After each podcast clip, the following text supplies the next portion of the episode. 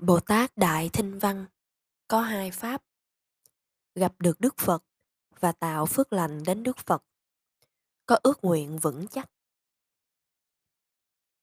Trong Thinh Văn Sử có ghi nhận, Đức Phật Bà Bajumuttara có thọ ký cho Long Vương, sẽ là con của vị Bồ Tát chánh đẳng giác kiếp chót, tức là tiền thân Đức Pralu Rahula như vậy, Bồ Tát có tất cả 18 hạng.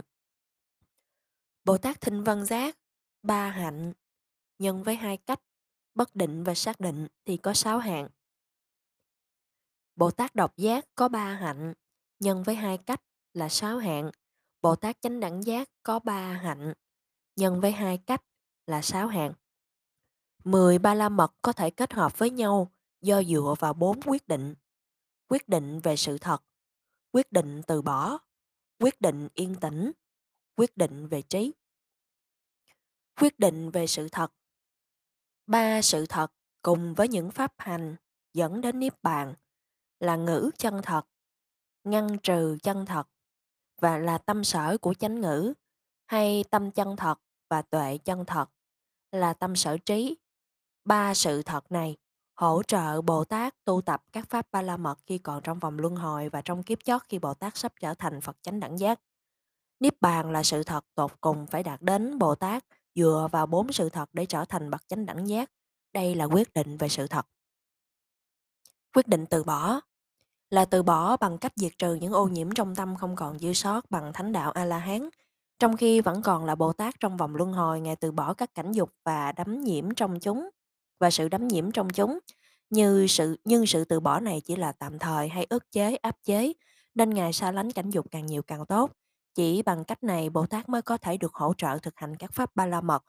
Khi thành tựu được bậc chánh đẳng chánh giác thì quyết định từ bỏ trở thành diệt tận, hoàn toàn các ô nhiễm do không còn dư sót.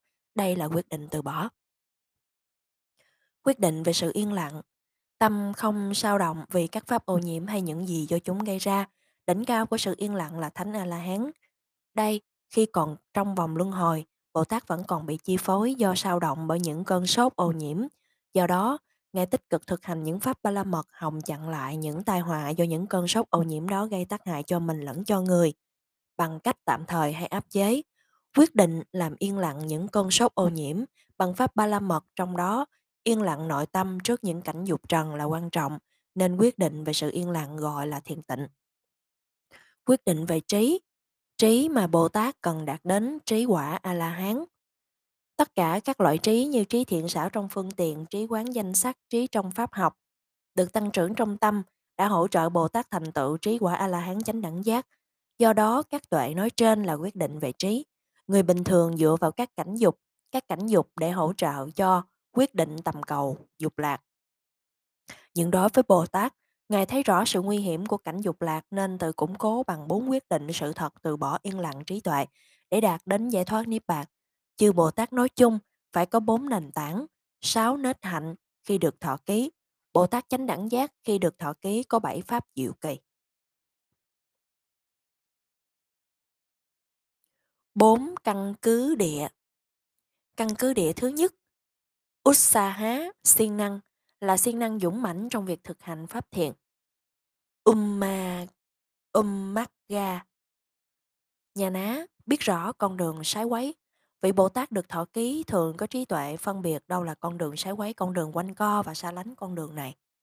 Awatthana, quả quyết, là vị Bồ Tát khi quyết định thực hiện một việc thiện nào đó thì không thối chuyển, cố gắng làm cho thành tựu.